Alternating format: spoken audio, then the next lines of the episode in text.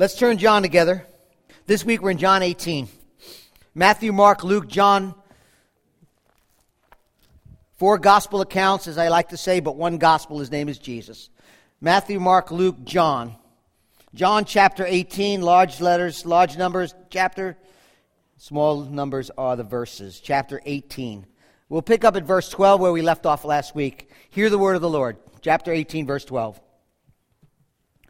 So the band of soldiers and their captain and the officers of the Jews arrested Jesus and bound him. First they led him to Annas, for he was the father-in-law of Caiaphas, who was high priest that year. It was Caiaphas who had advised the Jews that it would be expedient that one man should die for the people. Verse fifteen, Simon Peter followed Jesus, and so did another disciple. Since that disciple was known to the high priest, he entered with Jesus into the courtyard of the high priest. But Peter stood outside at the door, so the other disciple who was known with the high priest went out, spoke to the servant girl who kept watch at the door, and brought Peter in. The servant girl at the door said to Peter, "You also are not one of this man's disciple, are you?" He said, "I am not." Now the servants and the officers had made a charcoal fire because it was cold, and were standing and warming themselves. Peter also was with them, standing and warming himself. The high priest then questioned Jesus about his disciples and his teaching. And Jesus answered, verse twenty, "I have spoken openly to the world. I have always taught in the synagogues and in the temple, where all Jews come together. I have said nothing in secret. Why do you ask me? Ask those who have heard me what I said to them. They know what I said." When he had said those things, one of the officers stood by and struck Jesus with his hand, saying, "Is this how you answer the high priest?" Jesus answered him, "If what I said is wrong, bear witness about the wrong. But if what I said is right, why do you strike me?" Annas then sent him bound to Caiaphas, the high priest. Now Simon Peter was standing by, verse twenty-five, was standing and warming himself. So they said to him, you, are, you also are not one of the disciples, are you?" He denied it and said, "I am not." One of the servants, one of the servants of the high priest, a relative of the man whose ear Peter had cut off, asked, "Did I not see you in the garden with him?" Peter again denied it, and at once a rooster crowed. Whew, may God add a blessing to the reading of his holy word this morning. Keep your Bibles open to John eighteen. Children, you're dismissed for Children's Church. And we are in John eighteen together.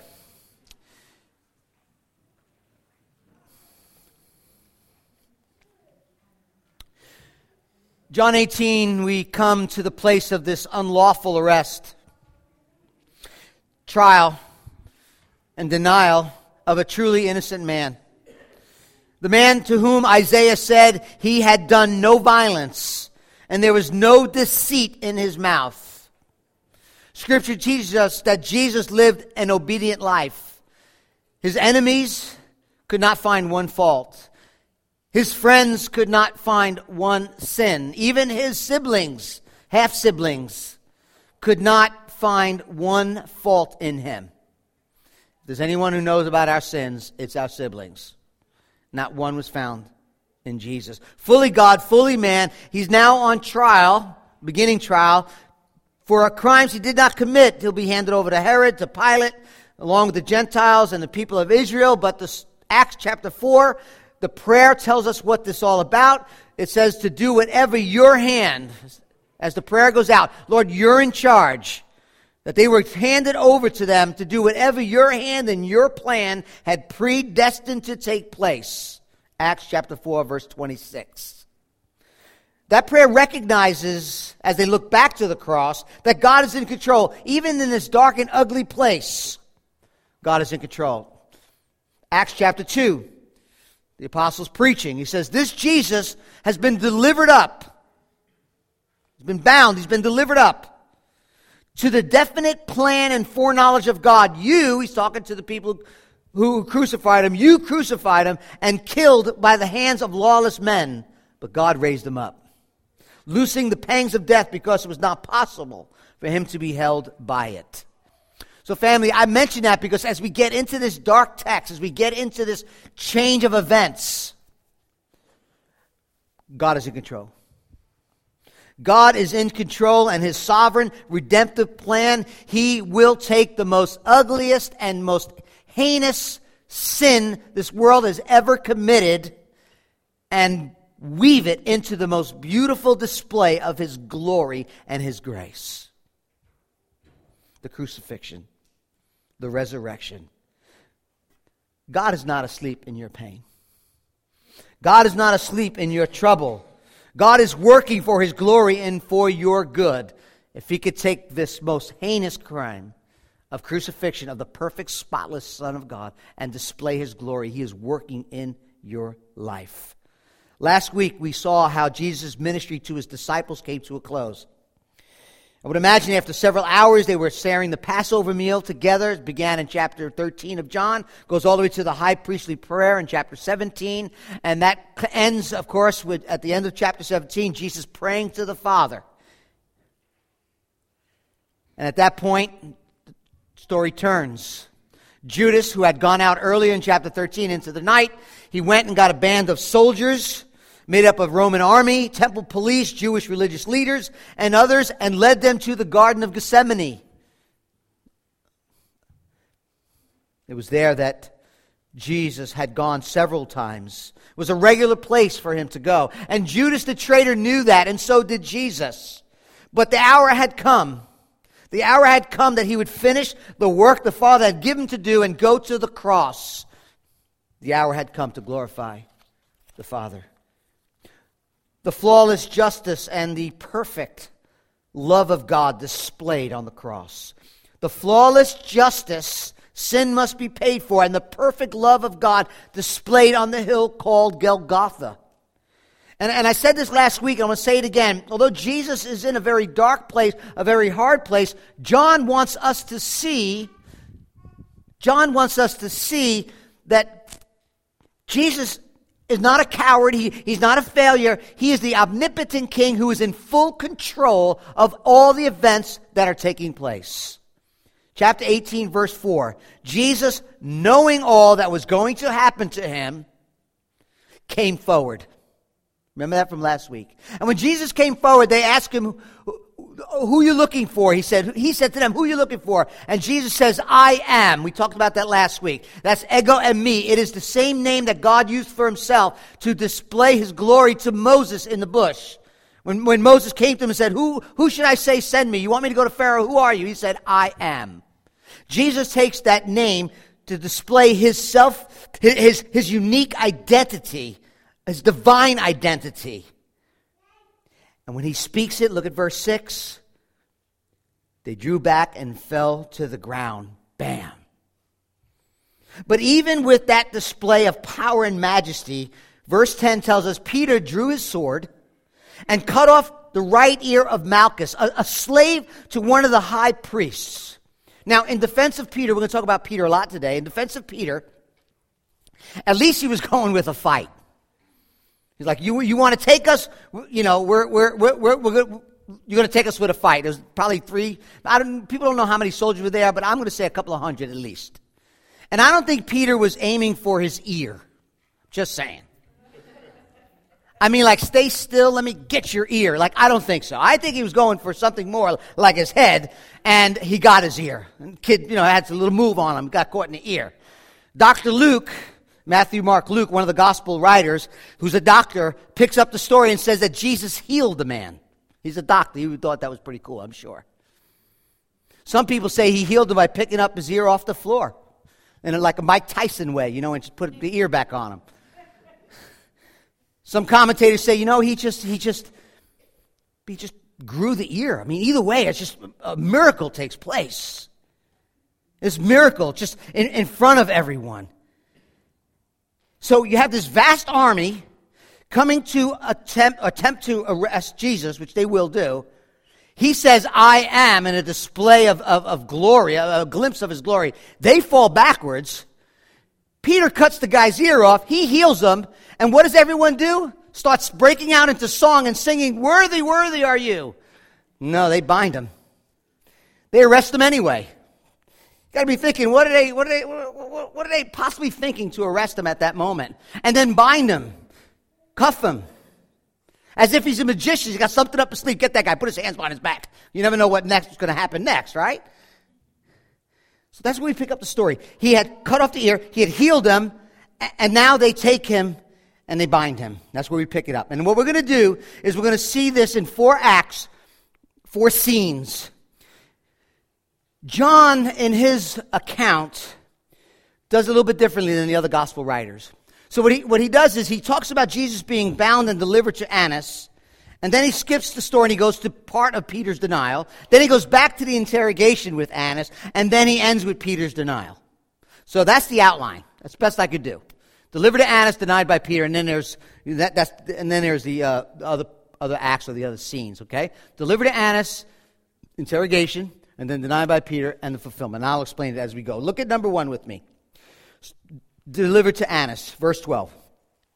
So the band of soldiers and their captain. Now that word captain in the Greek, uh, it means he's the captain of a thousand. That's where that word comes from. So most scholars think he's either either had a thousand men under him or at least six or seven hundred men. Now, I don't think everybody was there, but this is a general. This is this is a, a top guy. This guy is is, is a is a military uh, professional.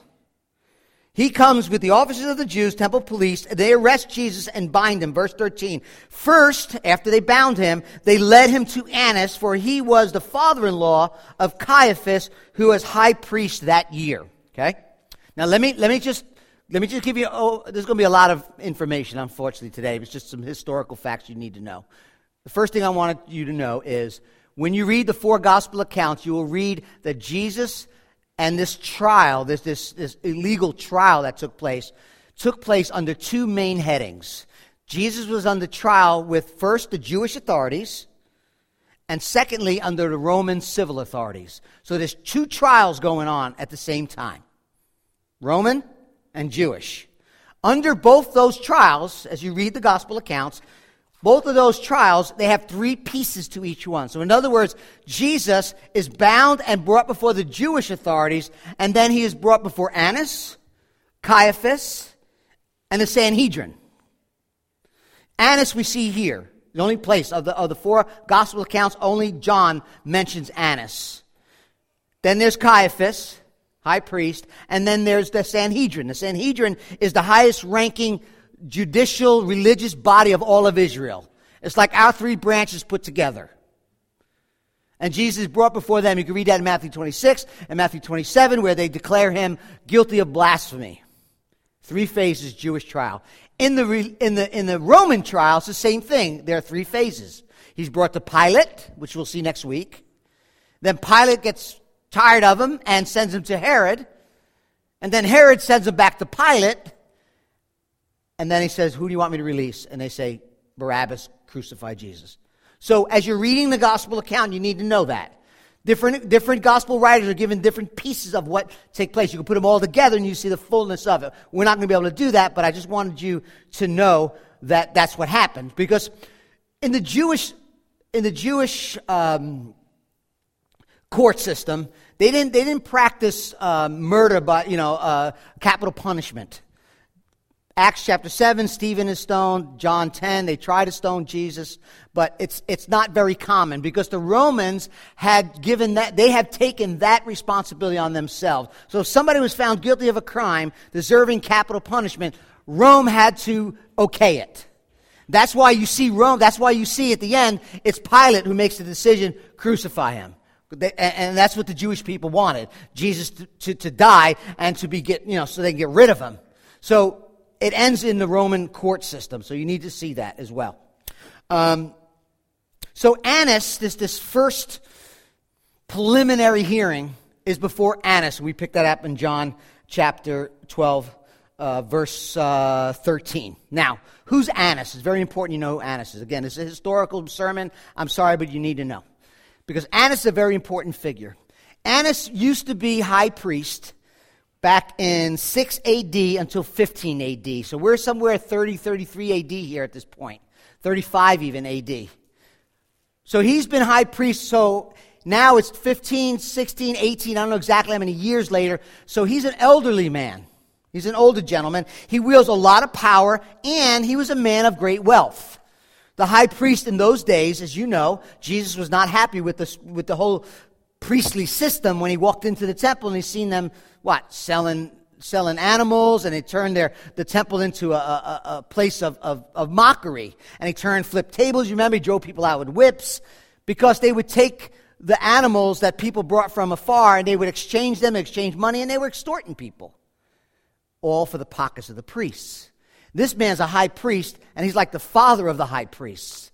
He, he is a patriarch high priest. He has five sons and one son-in-law, which we see here, Caiaphas. They were all high priests under him, or at least at one point each one of them were priests. So he's he's the patriarch.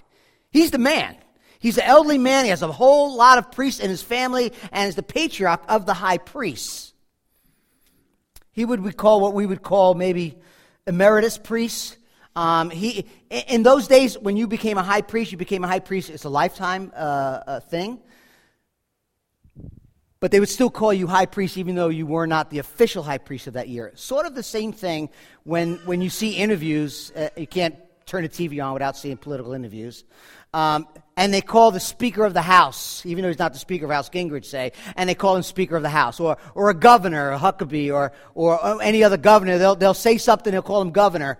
He used to be the governor, or the president, whether Obama or Bush, president. Same thing here. Annas is not the official high priest, but they still call him high priest. And if you don't know that, and you look at your Bibles, and you see in verse twenty-four, Annas then sent him bound to Caiaphas, the high priest. And then go look at verse nineteen. The high priest then questioned him. You're like, well, wait a minute. Which one is it? It's both. Annas is considered the high priest because he was one, and he's the patriarch of the high priest. And Caiaphas was actually the high priest that year. So I don't want you to be confused. That make sense?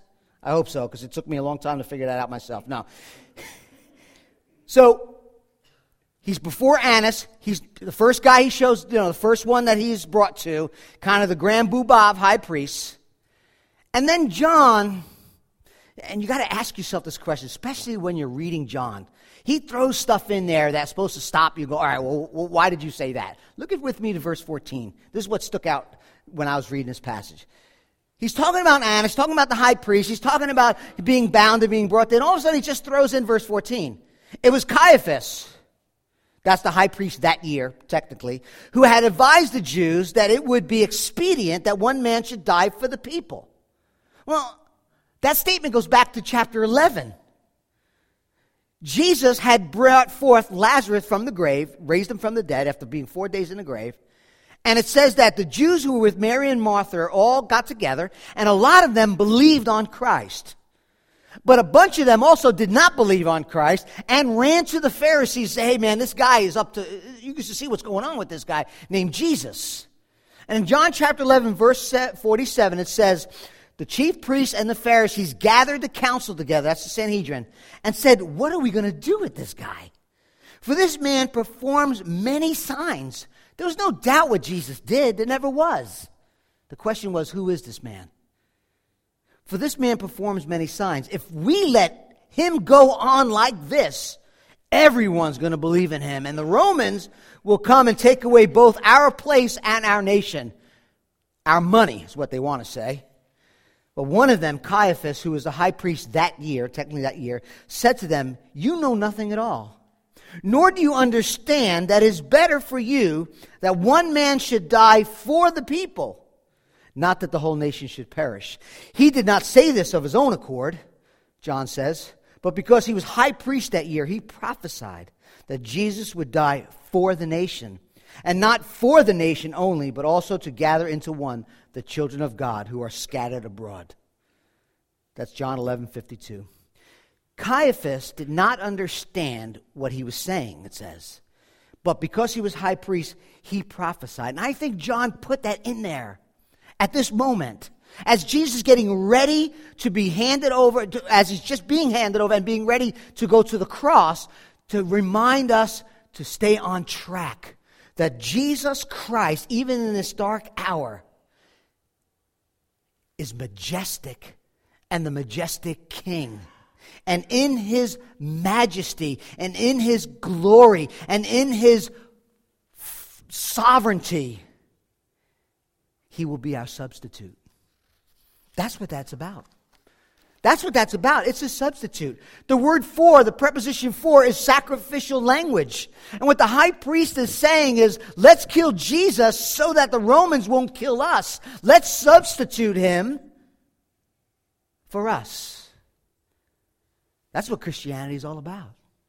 Substitute. He died in our place and for our sins. The Lord laid on him the iniquity of us all, so, uh, Isaiah tells us. Calvin writes this: Caiaphas, therefore, might be said at the time to have two tongues. One he committed, well, for he vomited out the wicked and cruel design of putting Christ to death, which was convinced in his mind. But God turned his tongue to a different purpose, so that under ambiguous words he likewise uttered a prediction. With the same voice, Caiaphas blasphemes and also prophesies, end quote. You see, in the mind of Caiaphas, the substitute was this: let's kill them, one man, Jesus, and therefore we can survive the Romans, and they won't squash us, even though seventy A D they will. But in the mind and the eternal plans and purposes of God, it is, I will put my son to death so that you can live. God substitutes Jesus for his enemies. Again, the death of King Jesus was not a mistake. This is not a bad turn of events, as some historians would like to tell you. Jesus is in full control. This is the work of a grand plan, the loving work of a grand plan, designed and played out from all eternity to bring God glory and for the good and salvation of his people. Yes, played out by sinful man, but God himself was issuing the death warrant. This is not just a prophecy. This is not just a prophecy of God. It was implemented. It was executed. It was accomplished by God himself. And the purpose of John's perspective in this narrative is to show us that in the final hours that Jesus is in utter control. From the upper room to the cross. Even though we see this ungodly man prophesying the truth about the substitutionary work of Christ.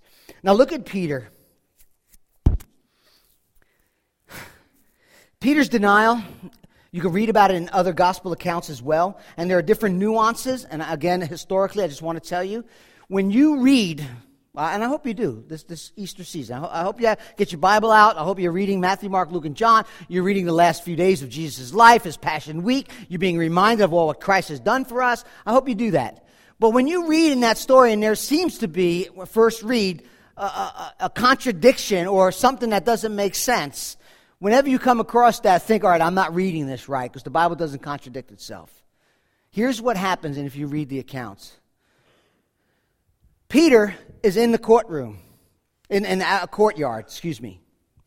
Peter is having a discussion with the servant girl, another servant, and the men at the fire here, at the charcoal fire. One gospel account, one writer of the gospel account is picking up the story. Somebody else is picking up the story. And the same story is happening, but there are different accounts to it. It's the same thing that happens every day in our lives.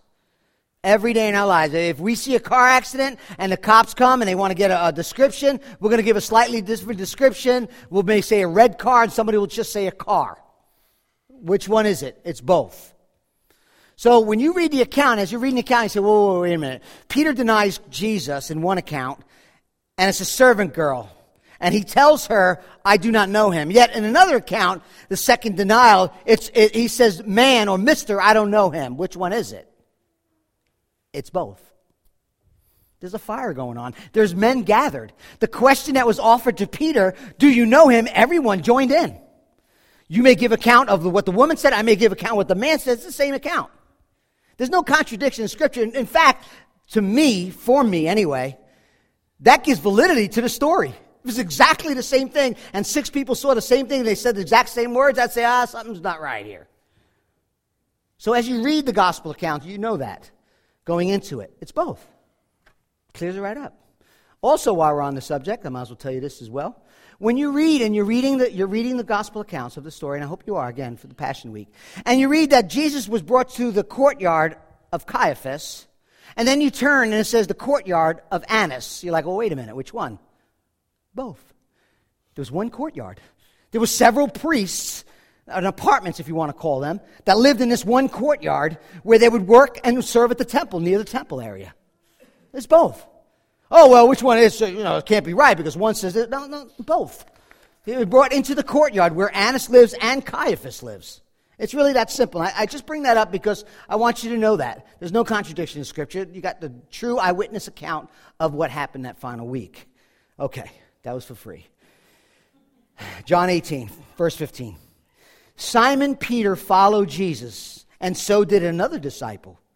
Since that disciple was known to the high priest, he entered with Jesus into the courtyard of the high priest. But Peter stood outside at the door.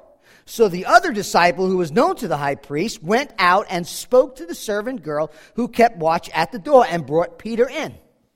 Now, the other disciple is John, who wrote this account. Now, we don't know how he got to know the the high priest. He was a man who had a, his father had a business, several employees. Maybe there was some connection with the with the temple. We don't know. One commentator, I think he goes a little bit on a limb. He said maybe John's family had a priestly line. It's possible. I don't know. But John, somehow his family is connected with the high priest enough to know that he was able to go to the girl that was outside the courtyard door and say, "Where's you know where's P- hey, Peter? Uh, he's with me. He's with me. Let him in." So John vouches for Peter. Peter comes walking into the courtyard of Caiaphas and uh, Annas, this, this this priestly courtyard, and he walks in. I think that's why verse seventeen, the servant girl at the door said to Peter, who just came in with John, "You also are not one of this man's disciples, are you?" Now, this is the guy that just cut the dude's ear off. "I'll go anywhere. I'm cutting ears, and I'm I'm taking on everybody." And the girl says, "Are you with him?" He's like, "No, not me. It wasn't me. I, I don't know what you're talking about." Verse eighteen, now the servants and the officers made a charcoal fire because it was cold. Jerusalem, about twenty-five hundred feet above sea level. It's spring, it's cold at night. It's the middle of the night. They were standing and warming themselves. Peter also with them, standing and warming himself. Now, I did this with the first service too. Let, let's talk first some nice things about Peter. Okay, can we hear some, some some nice things about Peter, because Peter really blows it.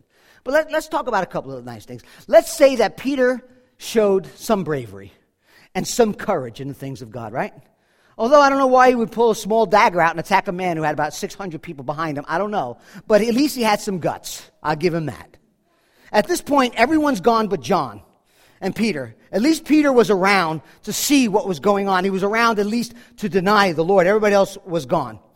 Peter was the one, if you remember the story, the wind is blowing against the boat, man. It's it's crazy in the middle of the sea. They don't know if they're going to live or die. And all of a sudden, Jesus comes walking on the water. And who says, "I'll go out there. If it's you, Lord, call me out." That took some guts. I wouldn't be call, I wouldn't be like, I'll step out of the boat. So he has some guts. I also think Peter is sincere. Would you agree? I think he's sincere. You know, Jesus tells them, "Look, I, I'm going to Jerusalem. I, I'm going to have this mock trial. I'm going to be handed over and crucified." And Peter's like, "I'll go with you. Anywhere you go, I'll go. I'll even die for you." I think he was sincere. I, I'll, I'll give him that. Remember, it was Peter also that was revealed that Jesus is the Christ, the Son of the living God. Jesus, I also believe, and you, you could talk about this in community group if you want. I also believe not only was sincere, not only showed some cor- courage and bravery, I also think that he loved Jesus. I think Peter loved Jesus. I think Peter's stuck his foot in his mouth. I think there's a lot of things we can talk about Peter, but I do believe he loved Jesus. In fact, when he when when Jesus told him about the suffering he will he will go through, I think it was out of love. It was out of love that Peter's like, "No, you're not going to do that. That's not going to happen to you." I think he loved him. Peter was afraid, but when he went into the courtyard anyway, Peter was rambunctious, yes, but he wanted to defend his master. Peter stuck his foot in his mouth often, but he did love the Lord Jesus Christ. But we can't leave the story there, though. This narrative is very stark and, and a, a huge contrast. Jesus loved Peter. Peter loved Jesus, but Peter, we know, even though he was bold, and even though he he he, he was uh, uh, courageous, his courage had gone, his bravery was gone, and he denied the Lord three times. You know, when when when Jesus was when excuse me, when Peter was with Jesus, He seemed to be bold and confident. As soon as Jesus was taken, Peter just falls apart. And I think the point in that is, and what I want to take away is, is in, we can be, like Peter, overly self-confident and find ourselves in hot water.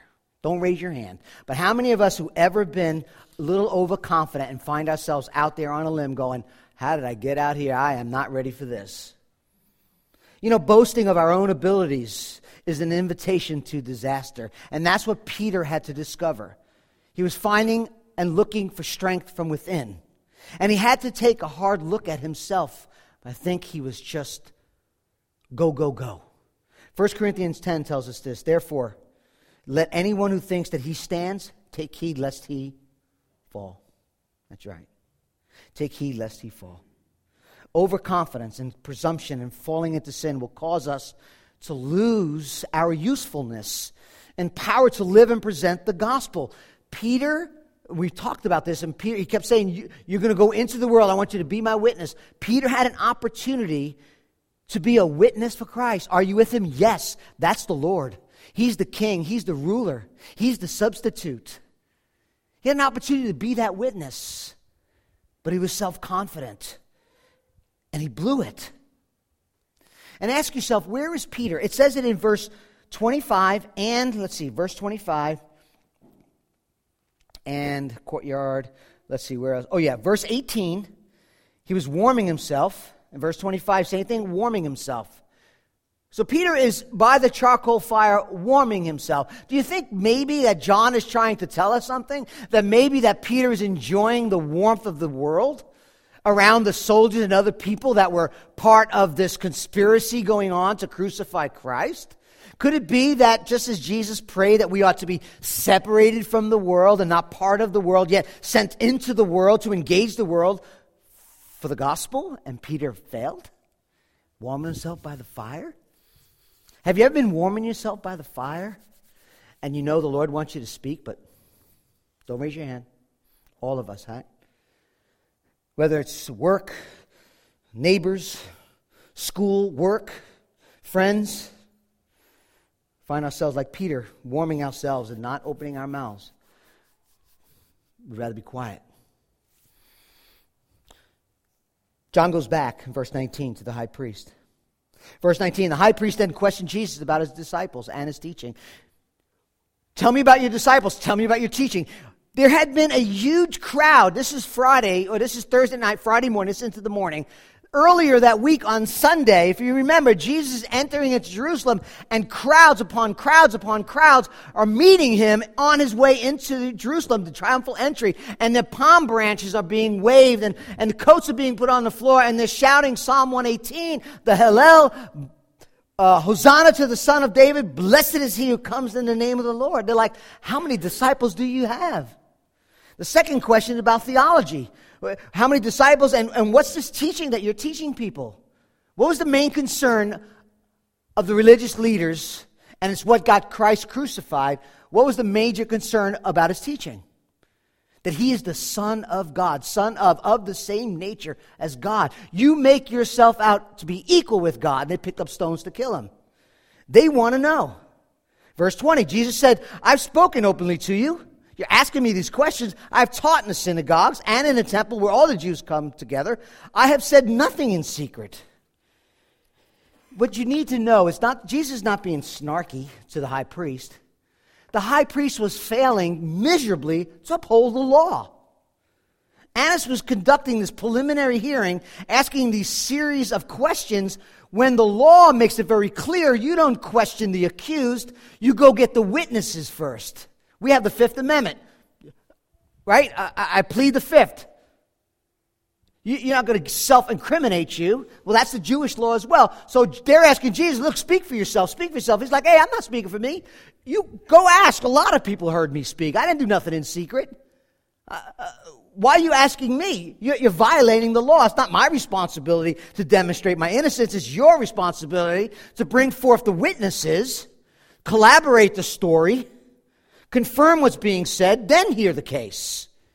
It's complete backwards. And that's why Jesus says those things. It's, it's totally not legit at all. Verse twenty-one, why do you ask me? Ask those who've heard me.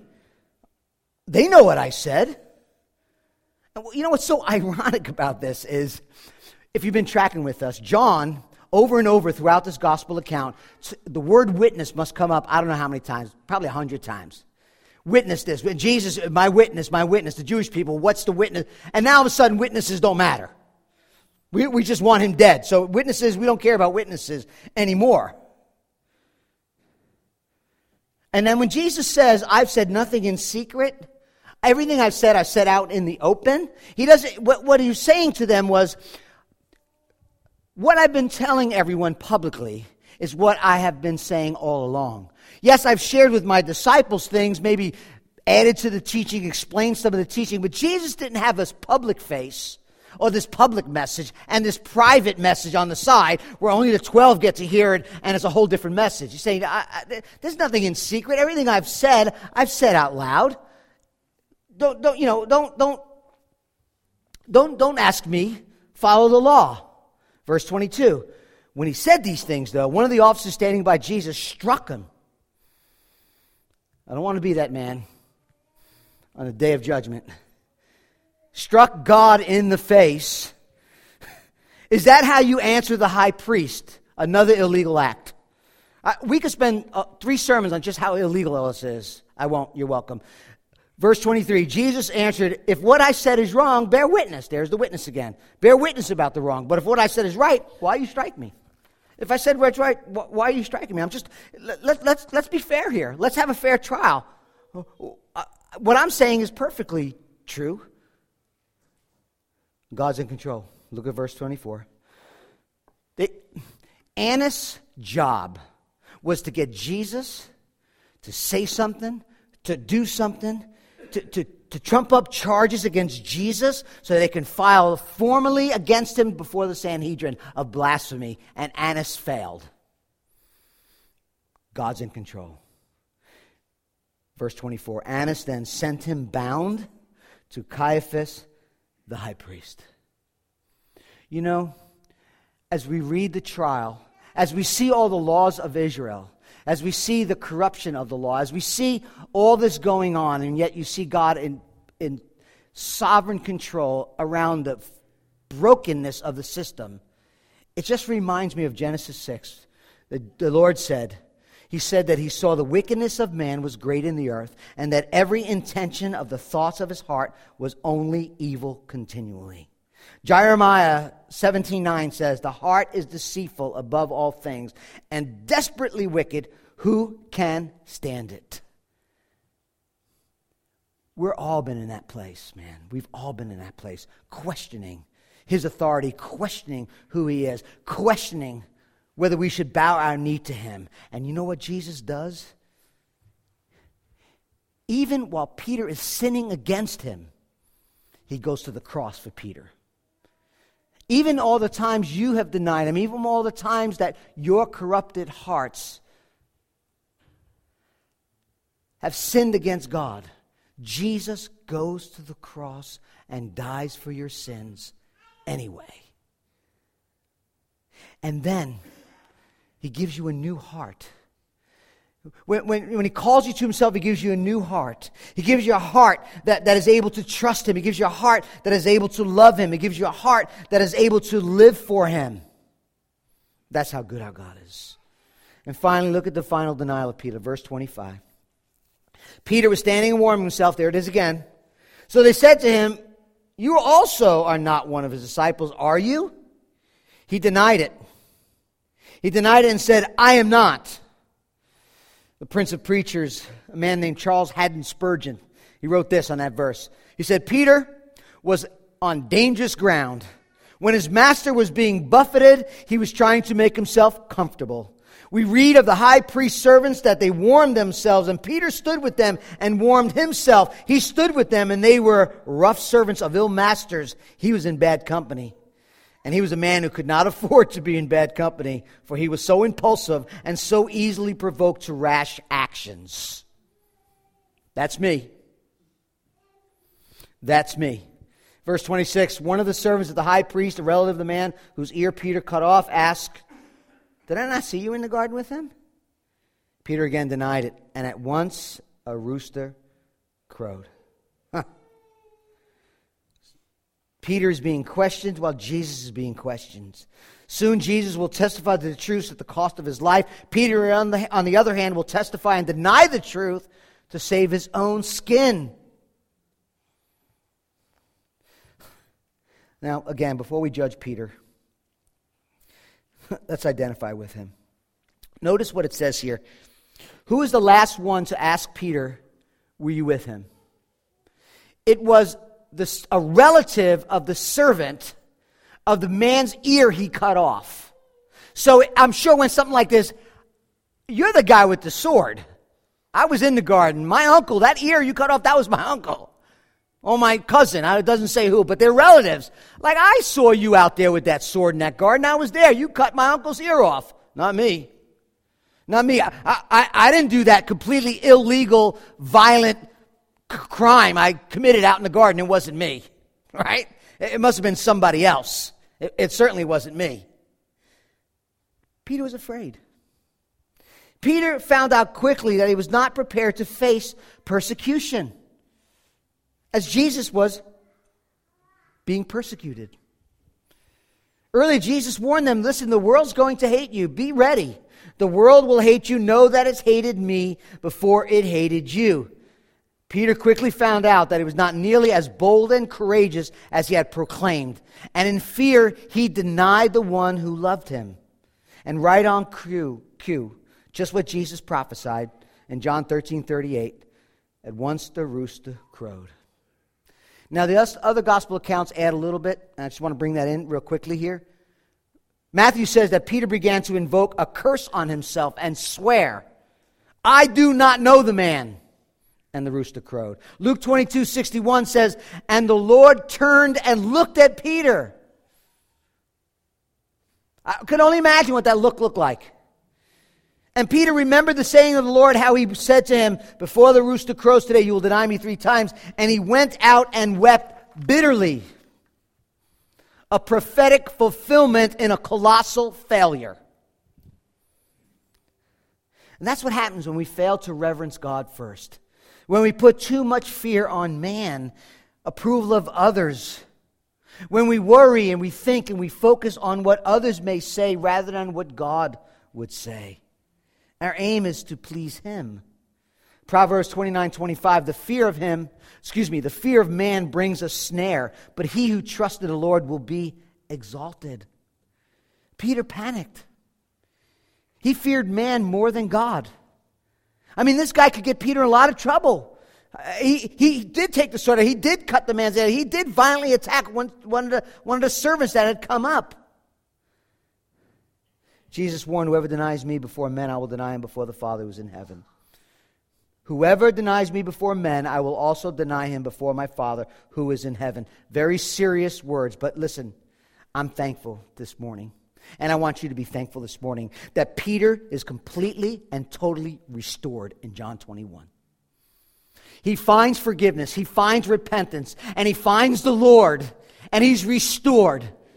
He wept out, he went out and wept bitterly and repented and is restored. Judas went out and hung himself. That's the difference. He found repentance. He found forgiveness in Christ. And although this is the greatest blunder other than Judas, Peter was given grace and forgiveness. This work of grace healed and changed the apostle so much so, so much so that when Nero came in years later, he would say, I belong to Jesus. And they say they crucified him upside down for his faith. There's healing. There's repentance. So if you've denied Christ by your words or your actions, we all have, there is grace for you. For confessing and repenting and trusting in Christ, there is grace, there is love, there is forgiveness. This passage, this very incident with Peter testifies to the validity of the gospel. You see, the failures of Peter is not meant for us to get some courage. Look at Peter, don't be a Peter, or, you know, grab the straps from your boots and, and, and move on. Maybe some of us need some of that courage, but that's not, I don't think, the main part of this story, what it's trying to say. What we need is to see Peter reach deep into the grace and love of God. And in his love and grace, it's called the gospel. He found the courage to press on and use mightily of God. You see, if his failures produce this, this pride or coldness, I, I, I failed, I need to be better next time. Or even inferiority, I failed and now I'll never be restored. We would never know love and grace of God that happened to Peter. But the fruit of genuine repentance produced humility and a willingness to come to Jesus as Peter did in John twenty-one. He sought his face and his love and his forgiveness. How does that happen? How does that happen? It happens by recognizing the gospel. By recognizing the gospel. Now look at look. This last thing I want to say. In chapter eighteen, verse twelve and twenty-four, there, there's a word that's used twice there. Chapter eighteen, verse twelve and twenty-four. The word is bound. Jesus was bound, brought to Annas. Jesus was bound and brought to Caiaphas. In the Old Testament, one of the most beautiful pictures of Christ in the Old Testament is when Abraham brought his son Isaac up to the mountain. In Genesis twenty-two nine, it says that Abraham, when he was about to offer sacrifice, bound him to the altar. Yet God provided a ram. In Psalm one eighteen, which we mentioned a minute ago, it's the Messianic Psalm. It's the Psalm that says, "Blessed is he who comes in the name of the Lord." Do you know what it says in the next verse, this Messianic Psalm? It says this, "The Lord is God," this is Messianic, "the Lord is God, and he has made his light to shine," that's Christ, "bind the sacrifice with cords up to the horns of the altar." You see Abraham, you see this Messianic Psalm, and what you see here is Jesus the sacrifice, God's Lamb being bound and prepared for that final offering of himself. The account of Peter tells us that at times we will fail to testify and witness to the gospel, but it also shows us that there can be healing, forgiveness, and grace. All your past and, and future and present sins, failures have been absorbed on the cross when Jesus cried, "It is finished." And the courage and boldness you need, you find that at the same place at the cross. You see, the gospel will make us humble. Oh, how much we need His grace. But the gospel also gives us strength for what man, what can man do to me? For what can man do to me? If God is with me, who can be against me? If God is for me, who can be against me? Let's not just be your own. No, be strong. Get some courage. It's dig deep into the grace and mercy and love of God, where the fear of man is wiped away, and the love and the grace and the mercy of God shines through. I'm a sinner. I've sinned. Look what God had to go through. Look at what I had to go to on the cross to forgive me, and then look at the cross and say, look how much he loves me. What can man do to me? That propels us with humble confidence in the strength that God gives us to love people and to tell them about Jesus, to live on mission with Christ. That's the bottom line to this story. Peter was healed and used. We all, like Annas and the others who, who need forgiveness, have sinned, but Christ died for us anyway. Will you join him on the mission? Declaring the gospel with words and demonstrating it in love. Let us pray. And Father, we see this story, and, and really the hero is Jesus. The hero is Jesus, and we have all failed at times and places in our lives. But you love us and forgive us and restore us, Lord, for those who seek your face. Father, may we ask that as the band plays, as we sing about needing you,